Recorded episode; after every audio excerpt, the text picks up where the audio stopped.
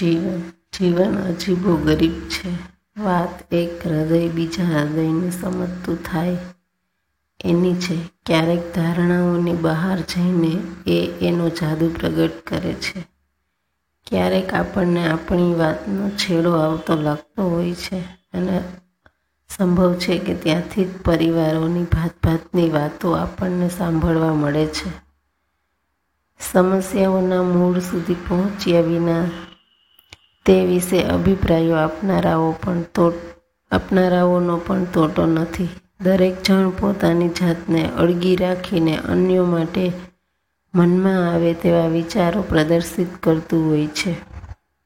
આ બધી વેળા સંભવ છે કે આપણે કોઈ નિર્દેશ માણસને અન્યાય પણ કરી બેસતા હોઈએ છીએ. કોઈક દોષિત માણસોનો ખોટો પક્ષ પણ લઈ લેતા હોઈએ છીએ. તે પાછળ રહેલી મનોવૈજ્ઞાનિક કે સામાજિક ભૂમિકાઓનો ભાગ્યે જ ત્યાં વિચાર થતો હોય છે. આપણા મોટાભાગના તંત્રો એમ બિનજરૂરી રીતે આપણી બિન આવડતને લીધે કે અણસમજને લઈને ખોરવાતા જણાય છે. આવા જ કોઈ સંદર્ભને ઉઘાડી આપતી એક ટચુકડી અંગ્રેજી કથા હમણાં હમણાં મનમાં રમ્યા કરે છે. આપણા નાના પરિવારમાં પણ આપણે અજાણતા જ કેવું કેવું ધારીને પરિવારના સભ્યોનું મનઘડન, અર્થઘડન કરતા આવીએ છીએ. વૃદ્ધો વિશે તો દીકરો પુત્રવધુના એવા ન ગમતા સૂચનોને સ્વીકારી પણ લે છે.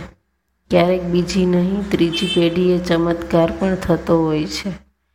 જે માતા પિતા પોતાના માતા પિતાનો વિચાર કરવાનો ટાળે છે, એ જ માતા પિતાનું સંતાન ક્યારેક પોતાના દાદા દાદીને કદાચ વધુ સાચી રીતે ઓળખતા હોય છે. નિખાલસ માતા પિતા પોતાના સંતાનો પાસેથી તેમ ક્યારે, ક્યારેક શીખે છે, શીખે પણ છે.